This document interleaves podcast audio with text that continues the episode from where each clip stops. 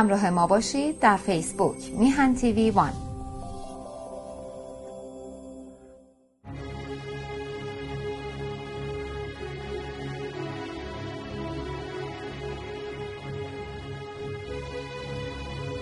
بناهای آباد گردد خراب ز باران و از تابش آفتاب. پی افکندم از نظم کاخی بلند که از باد و باران نیابد گزند.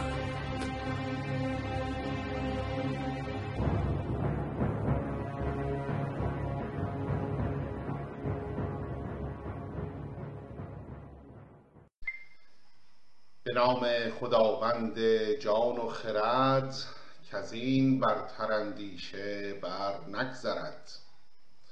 عرض درود و سلام و ادب و احترام دارم به پیشگاه یکایک شما بینندگان و شنوندگان گرامی رادیو و تلویزیون میهن. کامبیز هستم و افتخار این رو دارم که دیگر بار میهمان چشم و گوش شما نازنینان باشم. اجازه بفرمایید تا نخست سپاسگزار باشم. از دوست و سرور عزیزم جناب آقای سعید بهبهانی که لطف و مهر بیکرانشون شامل حال بنده شده است و این افتخار و فرصت رو برای این مخلص فراهم کردند. باری یاران و گرامیان.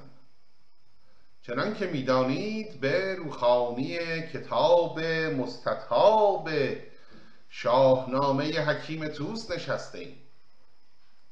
و از جلسه گذشته داستان بیژن و منیژه را با هم آغازیدیم. داستان با توصیف شب آغاز گشت و استاد برای ما به شعر آورد آنچه را که از بانوی مهربان خود شنیده بود. که با شکایتی که ارمانیان پیش خسرو آوردند از باب حمله گله گرازها و بیران شدن کشتزارهایشان که خسرو هدایا و تحف بسیار بر سفره نهاد و آنها را تقدیم کرد به پهلوانی که داوطلب به انجام این کار شود. کش و قوسی چند بیژن گیو گودرز داوطلب شد پا به میدان نهاد و خسرو گرگین میلاد را که گفتیم یکی از سپهداران مجرب دربار ایران بود به همراه بیژن گسیل داشت. ولی اجازه بفرمایید تا بیش از این روت درازی نکنم و بشنویم با هم دنباله حکایت را. از زبان پرتوان استاد توس میفرماید و از آن پس بسیچید بیژن به راه کمر بست و بنهاد بر سر کلاه. بیاورد گرگین میلاد را هم آورد و هم روز فریاد را. برفت از در شاه با یوز و باز. به نخچیر کردن به راه دراز. با یوز و باز. در حالی که در این راه به شکار و تفریح می پرداختند این یوز شکاری و باز شکاری آنچنان که پیداست از حیواناتی بودند که به جهت شکار کردن در دستگاه بزرگان می بودند یوز یحتمل می بایستی گونه ای از گربسانان باشد همچون سگ شکاری می توان پنداشت. و باز نیز خب بسیار مشهور است که در شکارهای سلطنتی یا بزرگان این حیوانات هم در واقع بخشی از برنامه شکار بودند از برنامه نخچیر کردن بودند.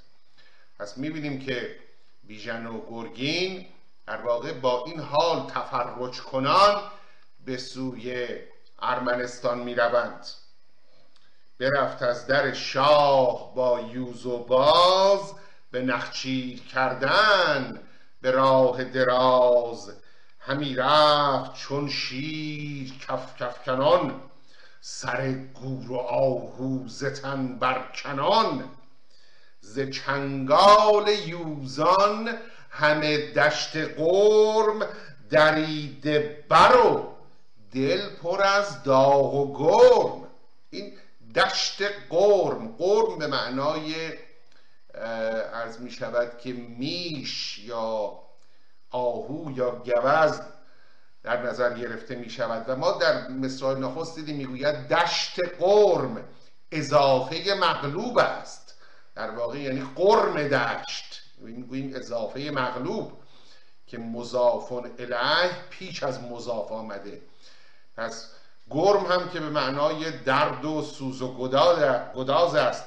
میفرماید که آنچنان که او شکار می‌کرد که تمام این میشهای دشتی دریده بر بودند یعنی شکار بیژن شدند. ز چنگال یوزان همه دشت قرم دریده بر و دل پر از داغ و گرم. همه گردن گور خم کمند. چه بیژن چه تحمورس دیو بند. به به. بیژن رو شبیه می کند به تحمورس دیفبند تحمورس دیفبند عرض می شود که پدر جمشید جم. تحمورس در شاهنامه در بخش پیشدادیان. اسمش رو ما میشنویم. او پدر جمشید بود و مشهور است که دیوها را به بند کشید و به همین جهت به او این لقب رو دادن تحمورس دیو بند پس بیژن همین جور داره هنرنمایی می‌کنه و به راه میره. تمام گورها رو با کمند گرفته همه گردن گور خم کمند. چه بیژن چه تحمورس دیو بند. تزروان به چنگال بازندرون چکان از هوا بر سمنبرگ خون. کبکا رو هم باز شکار می‌کرد و خون اینها میچکید بر برگ گل. صحنه جاونگیز استاد داره نقاشی می‌کنه تو گویی برای ما. از این صحنه شکار. بدین سان همه راه بگذاشتند همه راه را باغ پنداشتند. رسیدند آنجا که آن بیشه بود و از آن شاه گردان پراندیشه بود تا به اون بیشه مغزالی که در واقع گرازان حمله آورده بودند. چو بیژن به بیشه برافکند چشم بجوشید خونش برو بر ز خشم. گرازان گرازان. نه آگاه از این که بیژن است بر اسب زین. دوبار این کلمه گرازان رو شاهکار از شاهکار هاست. در این بیژن و منیجه در همین بیژن و منیجه ای که در جلسه گذشته به خدمتتون ارز کردم شاهنامه پژوهان میپندارند که به واسطه الف های زایده ای که در این منظومه هست چنین به نظر می‌رسد که از نخستین داستانهایی باشد که استاد به نظم آورده. اما می‌بینیم چنان در بعض ابیات چه بلاغت و فساحت را نشانه گرفته استاد که آدمی حیرت می‌کنه به راستی. گرازان گرازان. یعنی گرازها در حال جوش و خروش و خرامیدن بودند. خبر نداشتن که بیژن آمده اینها رو از بین ببره. گرازان گرازان نه آگاه از این که بیژن نهاده است بر اسب زین. چو آمد به نزدیک بیش فراز همی جست هر سوی جنگ گراز. به گرگین میلاد گفتن درای وگرنه به یک سو بپرداز جای. چو من با گرازن درآیم به تیر برو تا به نزدیک آن آبگیر. بدانگه که از بیشه خیزد خروش تو بردار گرزو به جای هوش. هر آن کو بیابد ز چنگم رها به یک زخم از تن سرش کن جدا. بنابراین به گرگین می‌گوید که تو برای همراهی من آمدی. من به داخل بیشه میرم و با تیر و کمان گرازها رو از پای در میارم. اما هر آینه اگر گرازی از دست من رهید تو بر لب اون آبگیر کمین کن و چون گراز از من جهید تو او را بزن. تو او را از پای در بیار. خب ببینیم پاسخ گرگین چیست به بیژن چنین گفت گرگین گو که پیمان نه این بود با شاه نو. تو برداشتی گوهر و سیم و زر. تو بستی مرین رزم گه را کمر. کنون از من این یارمندی مخواه. به جز آن که بنمایمت جایگاه. خب نه آقا اصلا همچی طوری نیست. از قرار ما از این چیزا نبود موقعی که شاه اون هدایا و تو را پیشکش کرد تو که نیومدی اونها رو با من نصف کنی. همشو تو برداشتی. کیفش رو تو بردی. حالا زحمتش رو می‌خوای بندازی به دوش من؟ نخه خودت برو با این گرازا بجان به من ارتباطی نداره. حالا که ما دیدیم که خسرو خطاب به گرگین گفته بود که با او برو همش راهبر باش و هم یارمند هم راه رو بهش نشون بده هم کمکش کن. و حال اینجا گرگین سر باز می‌زند از این بخش یاری رساندن. به بیژن و می‌گوید نه من فقط راهنمای تو هستم. من آمده بودم اینجا رو بهت نشون بدم آوردم هم نشونت دادم. بقیهش با خودته. از من یارمندی مخواه. پیداست که بیژن متحیر میشه از این جواب اما او مرد میدان است. کسی نیست که پا پس بکشه که حالا که گرگین یاری نمی‌کنه پس منم نجنگم. چو بیژن شنید این سخن خیره شد. همه چشمش از روی وی تیره شد. به بیشه در آمد به کردار شیر کمان را به زه کرد مرد دلیر. چو ابر بهاران به قرید سخت صدای قرش بیژن همچون صدای رعد ابر بهاری است. اون چیزی که عوام می‌گویند آسمان قلمبه بله یا آسمان قرنبه باری همچون صدای رعد قرش بیژن است. چو ابر بهاران به قرید سخت چو باران فرو برگ درخت. برفت از پس خوک چون پیل مست یکی خنجر آب داده به دست. همه جنگ را پیش او تاختند. زمین را به دندان برانداختند. گرازی بیامد چو آهرمنا. زره را بدرید بر بیژنا. این یکی از اون ابیات است که به عرض رسوندم اون الف های زائده الفی که در انتهای هر یک از این مصراها قرار می‌گیرد برای اینکه وزن را رعایت کند. و خب شاعرانی که تازه کار هستند در شعرانها اینجور الف های زایده شما بیشتر می‌بینید. به جهت اینکه چندان تسلط به واژگان نمیدارند و مجبورند با این زواعد وزن یا قافیه را مراعات کند اما چنان که عرض کردم در باب استاد ما نه چنان است. در همین بیژن و منیژه به راستی شاهکار هاست. شاهکار! خواهیم رسید. باز هم نمونه های بینظیری رو خواهیم خواند با هم. باری یکی از این گرازها به سمت بیژن میاد و زره او را میدرد. گرازی بیامد چو آهرمنا زره را بدرید.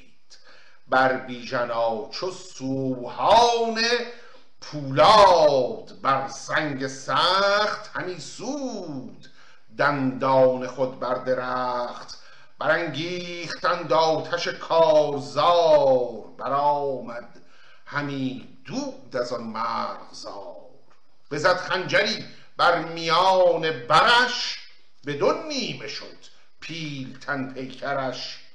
چو روبه شدند آن ددان دلیر. تن از تیغ پرخون دل از جنگ سیر. تمام این گرازها رو یا کشت یا فراری داد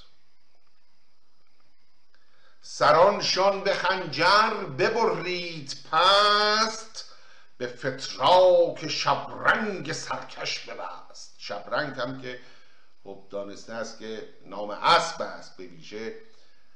اسبان سیاه را شبرنگ می نامیدند و پیداست که اسب بیژن سیاه رنگ بوده و به این نام ملقب. پس سران سرهای این گرازان را می‌برد و به فتراک شبرنگ میبندد. که چه کند؟ که دندانشان پیش شاه آورد تن بیسرانشان به راه آورد. می‌خواد به عنوان در واقع مدرک دندانهای این گرازها رو برداره ببره پیش خسرو. که من اینها رو کشتم اینم دندوناشون. گراز خب مشهور است که دو دندان بلند دارد از آرواره پایین به سمت بالا. و او می‌خواد این هنرنمایی را در واقع به معرض خسرو و پهلوانان ایران زمین در دربار می‌خواد خودی نشان بده. به این نیت این کار رو کرده. بیشن جوانه. جوان نوجوان. به تازگی پشت لبش سبز شده. جویای نامه. که دندانشان پیش شاه آورد تن بی سرانشان به راه آورد. به گردان ایران نماید هنر ز خوکان جنگی جدا کرده سر. به گردون برافکند هر یک چکوه شده گاو میش از کشیدن ستوه. اینقدر سر برید از این گرازان. خب از گرگین بشنویم که به گوشه ایستاده بود نظاره کرده این ماجرا رو. بدندیش گرگین شوریده هش به یک سو به بیشه در آمد خموش حالا گرگین رو در نظر بگیرید. او از این حسادت داره جانش میسوزه. نخست که انتظار نمی داشت گمان نمی برد بیژن یک تنه از پس این لشکر گرازها بر بیاد.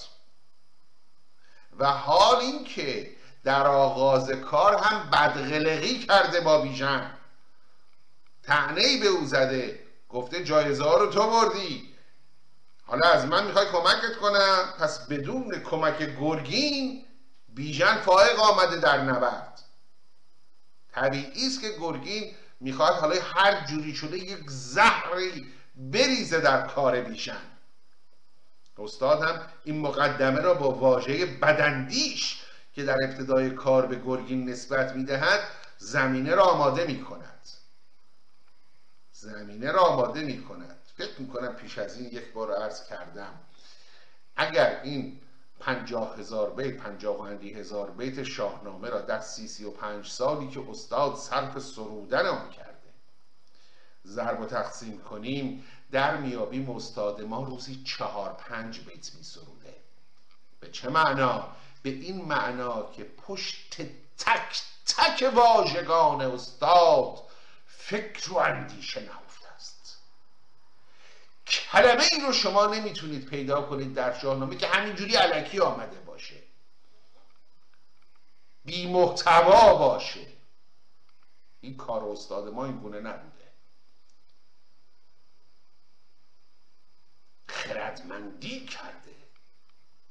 به راستی همچون یک سردار ورزیده. این واژگان زبان پارسی سربازهای او بودند.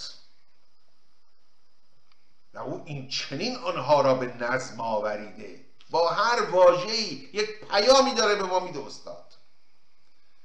اینجا با این صفت بدندیش دارد به ما می‌رسد که این گرگین قصد بدندیشی داره.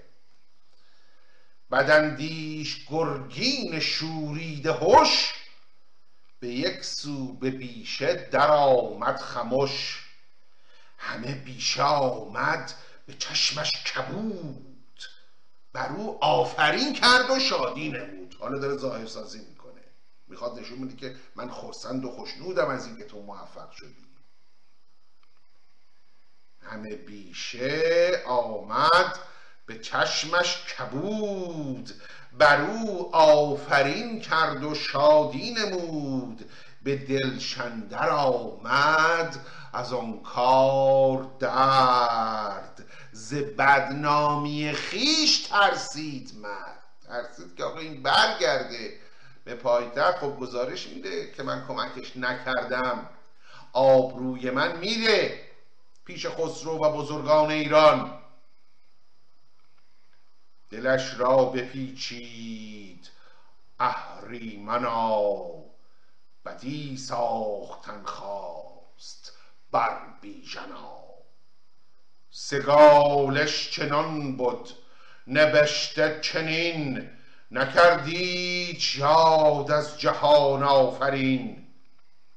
کسی کو به ره برکند ژرف چاه سزد گر کند خیشتن را نگاه. ز بهر فزونی و از بهر نام به راه جوانی بگستر دام. ابیات زرینی بود. همین ضرب المثلی که ما در زبان خود داریم چاه مکن بهر کسی اول خودت دوم کسی. بله؟ درست این بیت از این ضرب المثل از این بیت گرفته شده. استاد فرمود کسی کو به ره برکند ژرف چاه سزد گر کند خیشتن را نگاه. اول خودت رو ببین. و حالا گرگین که می‌خواد دام بر راه بیژن پهن کنه استاد او رو در واقع شماتت کرده و گفته که او از یاد یزدان غافل شد و بر سر این راه جوان از بحر چه؟ از بحر فزونی. آز و طمع.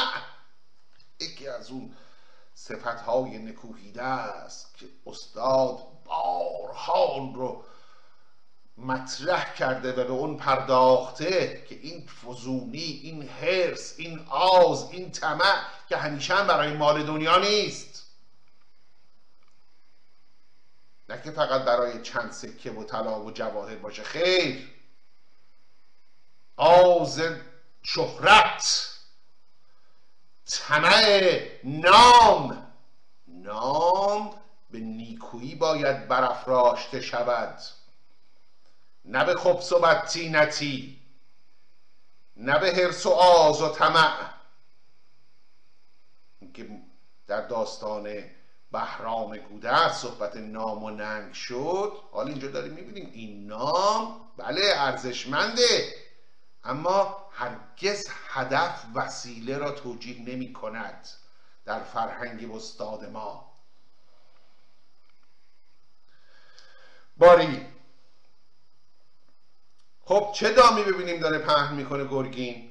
به بیژن چنین گفت کی پهلوان دل کارزار و خرد را روان برایت تو را این چنین کار چند؟ به نیروی یزدان و بخت بلند. کنون گفتنی ها بگویم تو را که من چند گه بودم ایدرا چه با رستم و گیو و با گستهم چه با توس نوزر چه با گژدهم چه مایه هنرها بدین پندشت بکردیم و گردون بر آن برگذشت. کجا نام ما زان برآمد بلند؟ به نزدیک خسرو شدیم ارجمند یکی جشنگاه هست از ایدر ندور به دو روز راه اندر آید به تور. من قبلا اینجا بودم پهلوان با. پدرت گیف با گستهم با رستم جهان پهلوان با توس نوزر با گشتهم اینجا رو یعنی کف دستم می‌شناسم.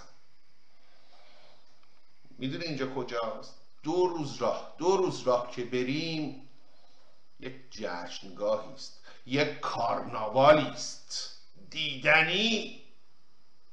چه خبر است تو این کارناوال؟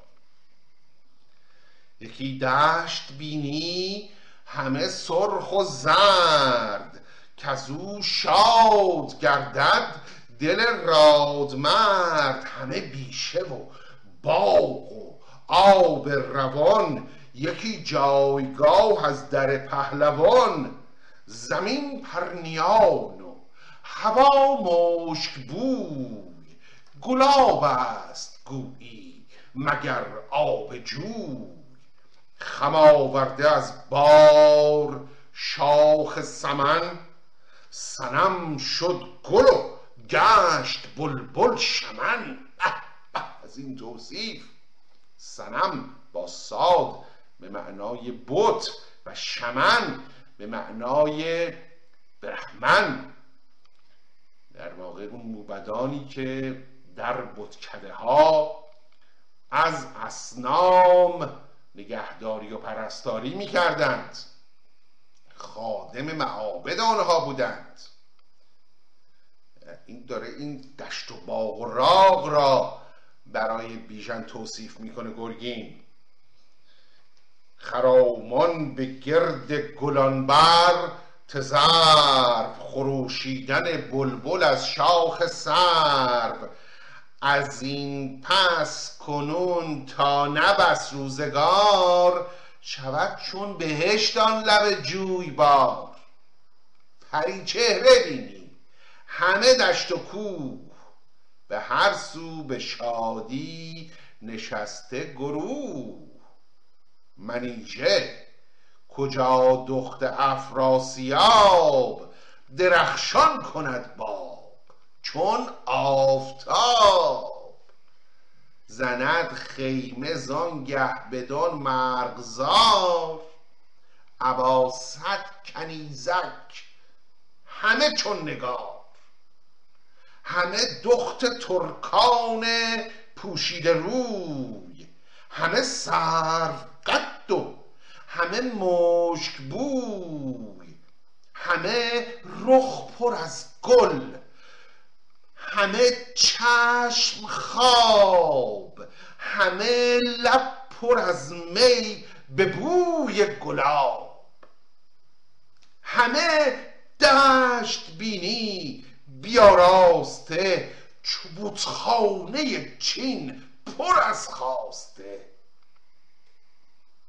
اگر ما به نزدیک آن جشنگاه شویم و بتازیم یک روز راه. بگیریم از ایشان پریچهره چند. به نزدیک خسرو شویم ارجمند. چه پیشنهادی داره میده گرگی؟ به گونه ای وسوسه انگیز نیست هست. یکی دو روز تفرج کنان میریم. جوان می‌رسیم به یک باغ و دشت سرسبز چنین و چنان. در اونجا کارناوالی که وعدش رو داده بودم رو خواهی دید. منیژه دخت افراسیاب و کنیزان ماهروش اونجا خیمه و خرگاه خواهند زد. بله؟ خب هم فال است و هم تماشا. می‌رویم تنی چند از اینها را هم می‌گیریم سوغات می‌بریم برای خسرو.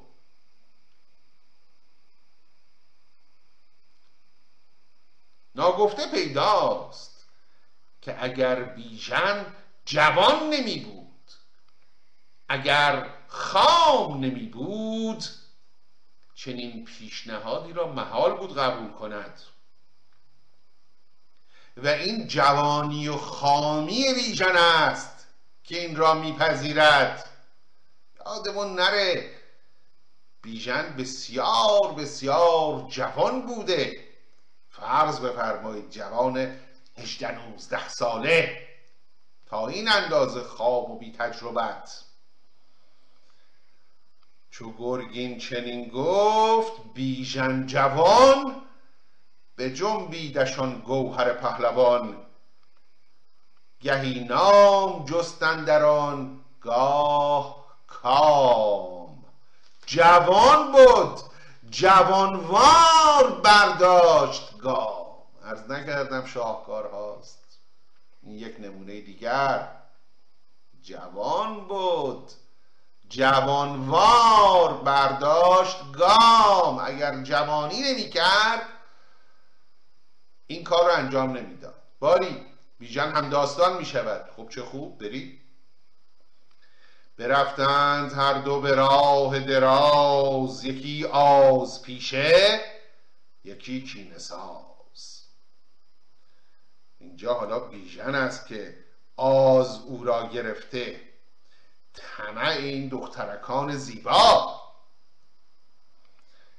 میان دو بیشه به یک روز راه فرود آمد آن گرد لشکر پناه در آن مرغزاران ارمان دو روز همی شاد بودند با باز و یوز.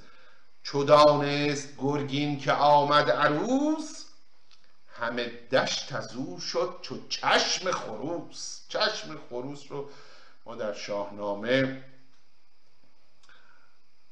می‌بینیم. این واژه رو یکی دوباره می‌بینیم در شاهنامه. و در ادبیات دانسته است که قرنیه چشم خروس قرمز است. حالا که مردمه که چشمش سیاه است بماند اما سفیدی چشم قرنیه چشم خروس قرمز است و این یک ویژگی استثنایی است برای عرض می شود که چشم. و به همین روی است که از چشم خروس کنایه و استعاره از زیبایی است. از این جهت استفاده می شود در ادبیات. خب گرگین فهمید که عروس آمده یعنی منیژه و همراهان آمدند به بیژن پسان داستان برگشاد و از آن جشن و رامش همی کرد یاد. به بیژن خبر داد آقا مجلس مهیاست. و ببینیم بیژن چه می‌کنند به گرگین چنین گفت پس بیژنا که من پیشتر سازم این رفتنا. من جلو میرم تو وایسا این عقب شوم گهشان ببینم ز دور که تورانیان چون بسیچند سور. و از آنجا همانگه بپیچم انان به گردون برارم ز دوده سنان. زنی مانگهی رای هوشیارتر شود دل ز دیدار بیدارتر. بذار من برم ببینم چه خبره. گرگ اینجا شما بمون اینجا. بعد میام با هم دیگه فکری می‌کنیم. خب حالا بیژن می‌دونه. داره میره به مجلس بانوان تورانی. بنابراین به قول امروزی ها می‌خواد تیپ بزنه. خوش تیپ خوش لباس.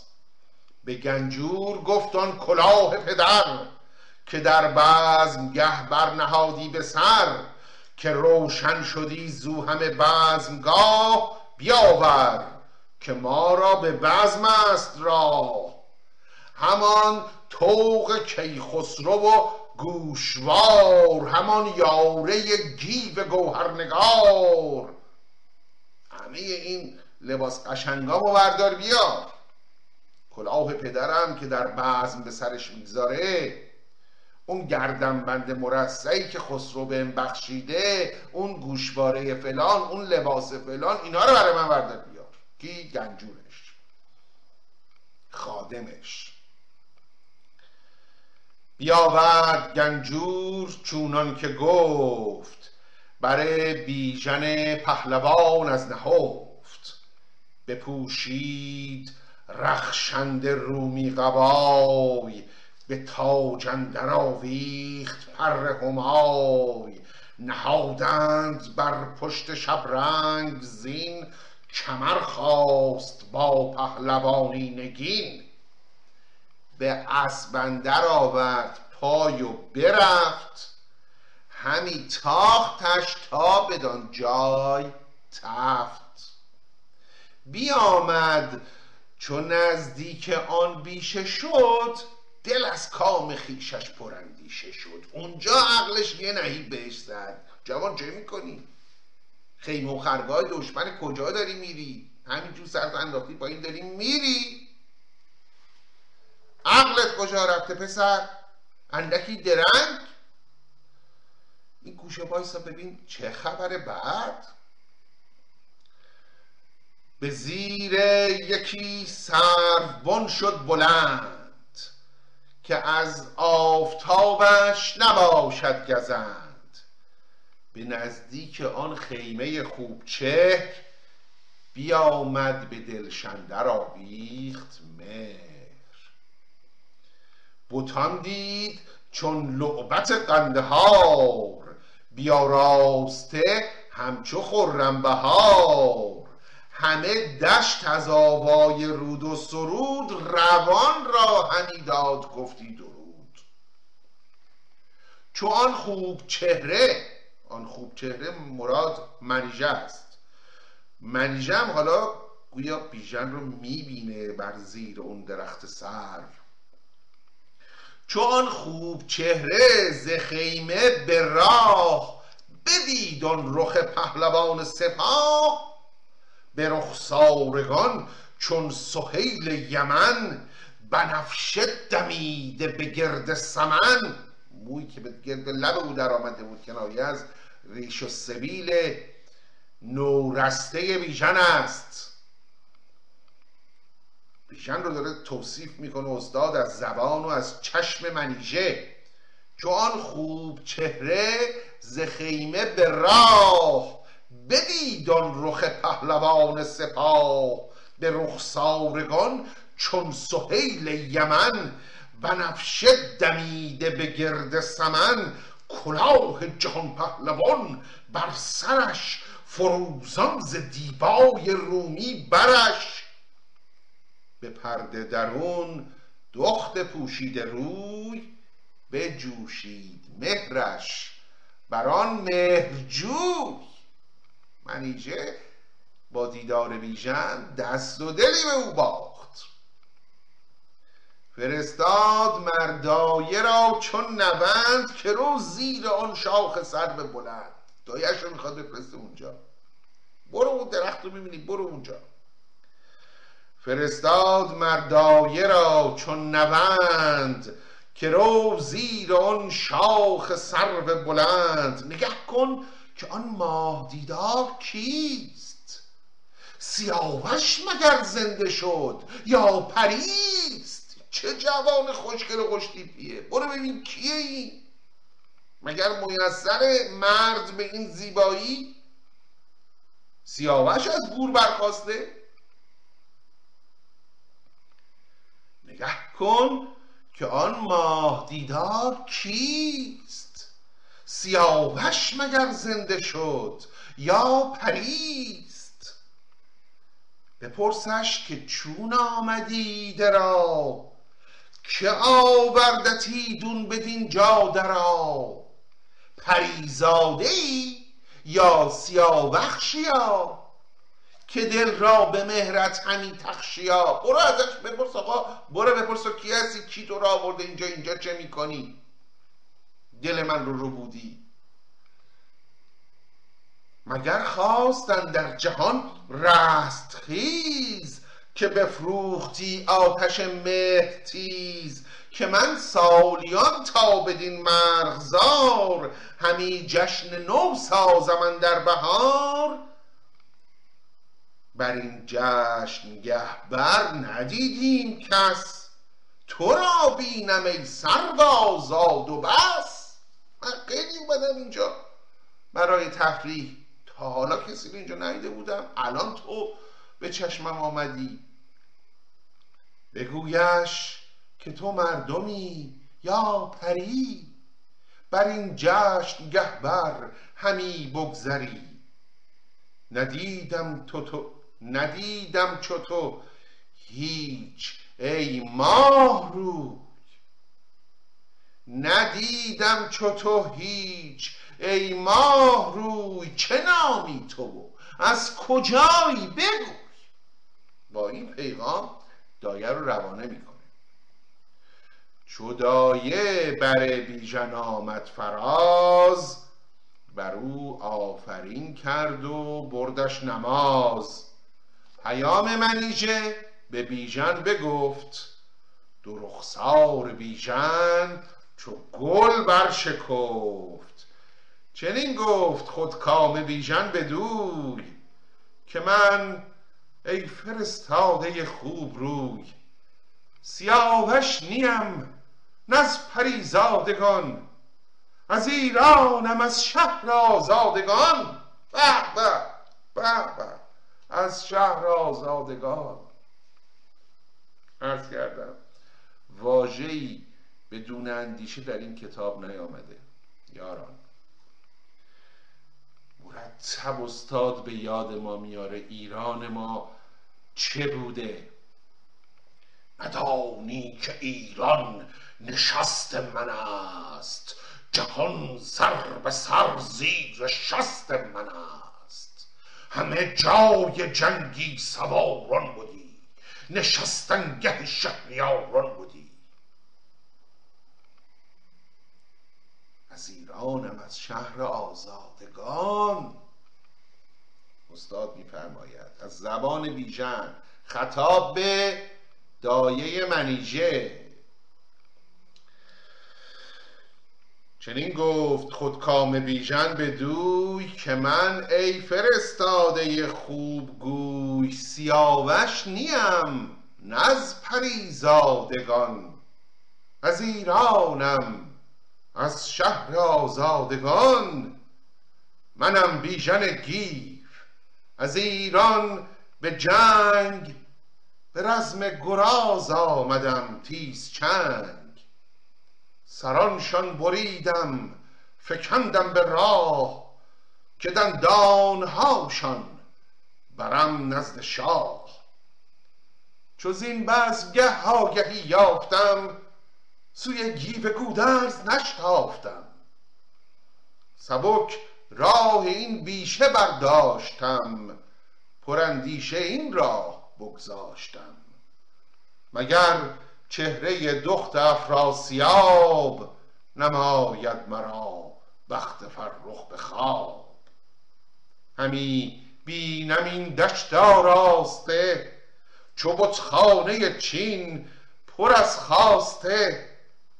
اگر نیک رایی کنی تاج زر تو را بخشم و گوشوار و کمر. مرا سویان خوب چهره آوری دلش با من اندر به مهر آوری. خب بیژن هم خود را معرفی می کند. بیژن گیف هستم به این منظور آمدم. کارم هم کردم تمام شده رفته به کارش. اما با اینکه پدرم دلنگران و چشم به راه منه وقتی از این داستان جشن و خیمه و خرگاه شما آگاهی یافتم عجله برای بازگشت نکردم. گفتم بلکه بخت یاری کنه و من بتونم چهره زیبای منیژه دخت افراسیاب رو ببینم. و بعد از آن هم بهش وعده بعید می‌دهد که به تو مال انبال دنیا میبخشم اگر دیدار ما را میسر کنی یه کاری کنی که من بتونم منیژه را از نزدیک ببینم. چو بیژن چنین گفت شد دایه باز. به گوش منیژه رسانید راز. که رویش چنین است و بالا چنین چنین آفریدش جهان آفرین فرستاد پاسخ همان در زمان که تامد به دستان چه بردی گمان. چو آیی خرامان به نزدیک من برافروز این جان تاریک من. پاسخی است که منیژه برای بیژن میفرستد. بیا بیا و منزل ما رو روشن کن. فرستاد پاسخ همان در زمان که تامد به دستان چه بردی گمان. چو آیی خرامان به نزدیک من برافروزی این جان تاریک من. به دیدار تو چشم روشن شود در و دشت و خرگاه گلشن شود. فرستاده آمد همان رهنمای دل و گوش بیژن به پاسخ سرای. باری یاران وقت به اتمام رسید. و بدین سان قرار بر این می شود که دایه بیژن را به خیمه منیژه ببرد. اجازه بفرمایید که شنیدن و دنبال کردن این حکایت شیرین و شورانگیز را به جلسه آینده موکول کنیم. سپاس از اینکه چون همیشه مهر کردید و وقت گذاشتید و به پای این برنامه نشستید و با آرزوی تندرستی و شادی و پیروزی برای یکایک شما نازنینان همه شما را به ایزد منان می سپارم تا دیداری دیگر درود و دو صد بدرود و پاینده ایران.